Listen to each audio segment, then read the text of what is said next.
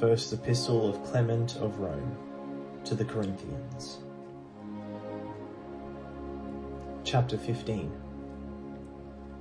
Let us cleave, therefore, to those who cultivate peace with godliness, and not to those who hypocritically profess to desire it. For the scripture saith in a certain place, This people honoureth me with their lips, but their heart is far from me. And again, they bless with their mouth, but curse with their heart. And again it saith, They loved him with their mouth, and lied to him with their tongue.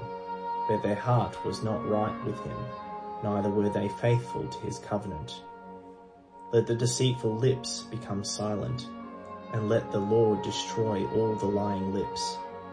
And the boastful tongue of those who have said, Let us magnify our tongue our lips are our own. Who is Lord over us?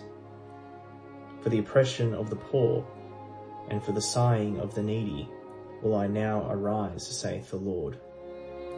I will place him in safety. I will deal confidently with him.